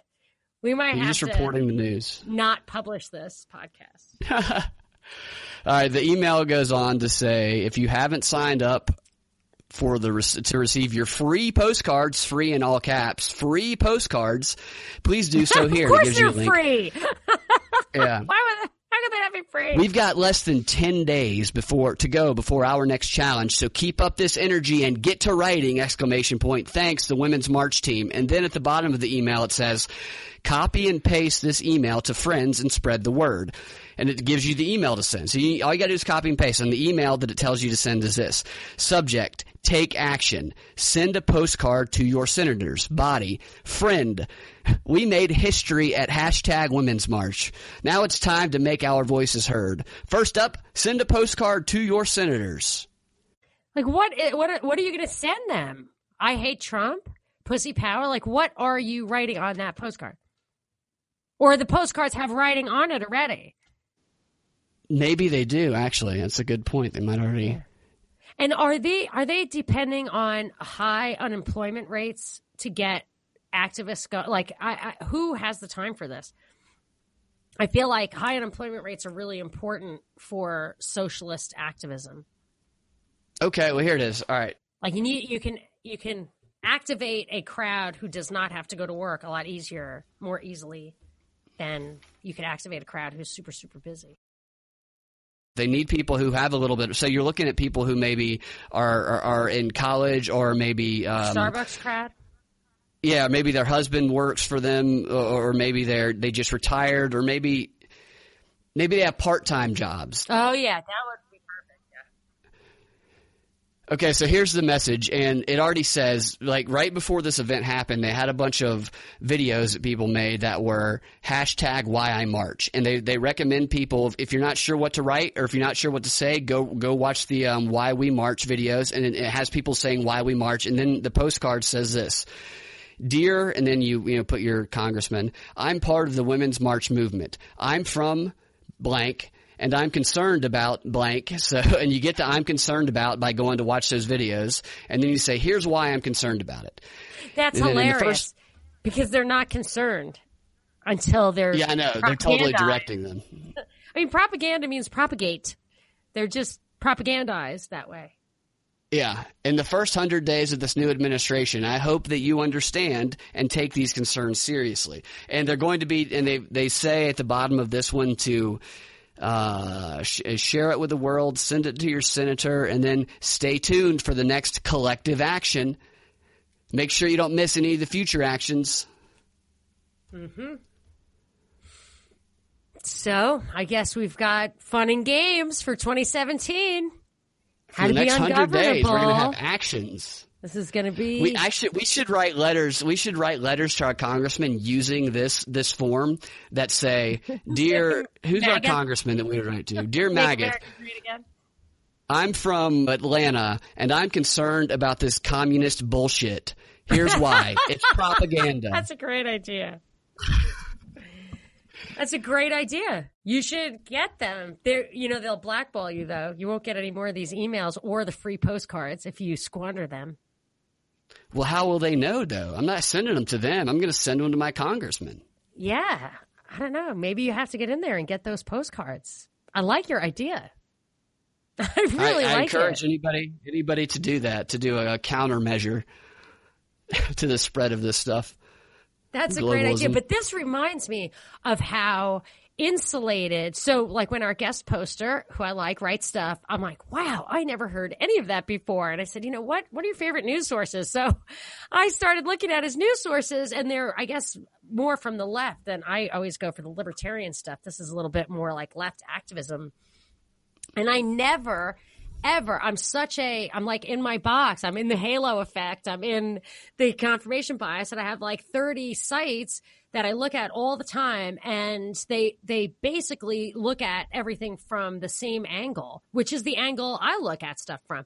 But it's so yeah. interesting seeing the angle from another side. So that's why I really like when he posts, even though it's like can be disturbing. But, you know, like the dissonance, like, oh, I don't want to think about that guy as being a bad guy. But uh, yeah. my point is that what you did by signing up to that thing and by paying attention to this stuff, and I, I kept going back and forth between Fox and CNN to see the coverage, and there was like virtually no coverage, or not, I shouldn't say that. It seems to be the CNN coverage is always much, much, much, much greater. So people aren't even aware of what's going on because our news outlets are self censoring. They actually, they, they are intentionally, in my mind, uh, the big, big ones like Fox and CNN, they deliberately stay away from those other, you know, insulate people from those other stories instead of really just talking about it and informing you and blah, blah, blah. So you can't react. You can't react to it like what you said because people aren't even aware that's necessary and their leaders don't yeah. tell them to do it. And a lot of the people that work for certain networks, they, they were brought up at, you know, believing believing the same things as the networks they work with. So oh, they're they absolutely true believers. Absolutely. Yeah, so they're they're they're filtering themselves as well as as as opposed to like a conscious effort to. They're actually buying into the ideology that they're that they're reporting and the and the slant of news that they're reporting. That's how they get promoted. Right. I mean, yeah, yeah. really, like I you and I could see that in school. I remember taking writing essays at Harvard, being like, "Yeah, I'm definitely not writing what I really think." you know, not getting an A Yeah. that way. You know, I wasn't applying for a job there. I was just trying to get an A. But I knew that this guy was basically they were teaching you what they wrote about in their own books. So you, Oh, even right. they, you know, even they were just propagating this tiny little corner of the world that they wanted to keep alive so they they could continue to publish That's interesting. One of the guy the guys who writes about the halo effect, he he talks about how once he started studying the halo effect, he realized that he might be affected by it. And he's a professor. I can't remember he, he was a professor anyway. And so he started grading his like the way he graded his papers. He realized that if the first test essay, if it was good and positive, that it was affecting the way he had graded the second one. It was making him view the second test worse? essay as better. As better, yeah. If the first essay was was negative, was not good, it created that negative halo effect. So he perceived Wow. the second test essay, or, or the second one that this person wrote, like like the same person Oh, writes two oh, individual that. essays. Yeah, boy have i yeah, been his- a victim of that wow once i turn the guy off it's over i've done that many times i was like oh crap you just don't want to say anything till the end of the semester Yeah, he, he started instead of grading like if he was grading one person's test, he used to grade them. He would grade the whole test at one at one time. So he would grade the first essay, then the second essay, because he realized that that might be having an effect because he was studying the halo effect. What he did was he would instead grade the first essay for everybody's test. And then he would like, I That's guess he would awesome. mix up all the. That's great. Yeah, he That's would mix up. Mm-hmm. all the test. Yeah, and then he would he would then he would grade the go back and grade the second one, and, but he wouldn't look at the grade he gave the first one. So he would do it with the with the papers Yeah, like turned upside down. fantastic. And he said that it, it it drastically changed the outcome of the grades he was giving. Wow Like, like he real yeah he realized the uh, the, the how much that um how much of an impact the halo effect had on him. And of course, there is also the impact of all the other ideas that you've gotten in the interim. The poor first Right. guy or lucky first guy d- didn't. If if every other one was better, if you gave the first guy an A and that guy is actually the worst essay, but he didn't know it because all the essays were so awesome, you know, Yeah. like the other badass thing. But I struggle. My son asked me what integrity meant, and he was really struggling with like I was trying to explain. him, like so being good. I'm like no having a commitment to your principles, even if it's not in your interest, but like he, it's a concept that uh, I was surprised to find was a little more nuanced, but I just simply love it. And it's just fleeting. It's over. It's, it gets stamped out on purpose. I think Obama specifically during his reaction to how any kind of criticism in the press kept well-meaning liberals, people on the left, from getting anywhere because they it was just not okay to criticize this guy. Oh yeah, yeah. Anyway, you know I could just go on and on, so we probably need to wrap it up. What else you got? Anything else? No, I think that's all I have for today. Should I tell you that? Um, hopefully, my husband will not hear this, but I told you we got the Alexa, the Echo, whatever it is, for Christmas. Yeah, Did I tell you about this? I told you because I didn't want to take it out of the box. I'm afraid of it. yeah. So it got out of the box. Oh, I saw it on the counter. I saw the box. I saw the wrapping. I mean, it really looked like it escaped from the box. I was like, It oh crap. Yeah, and I like I didn't even care that it wasn't plugged in because you know, like with your phone, according to Bill Binney, if your phone is off, unplugged, everything shut, powered down, they can still listen to you through the phone. Yeah, that's what I heard. and they're and all future TVs are going to have cameras in them. So like I'm afraid of stuff like that.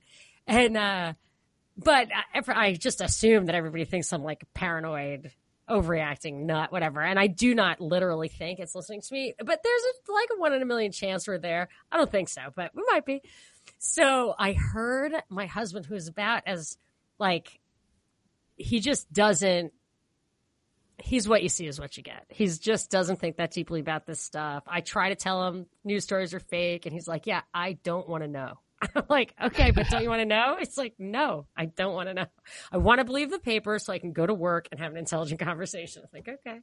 So I heard him in the hallway saying to my kids, hey, because the Alexa was on, they were listening to music. He said, don't turn the Alexa on without telling your mother so she can watch what she says. I was like, wow. Like, so the one in a million, one in a trillion chance, even I think, I even think it's like a one in a trillion chance that that thing is listening to me.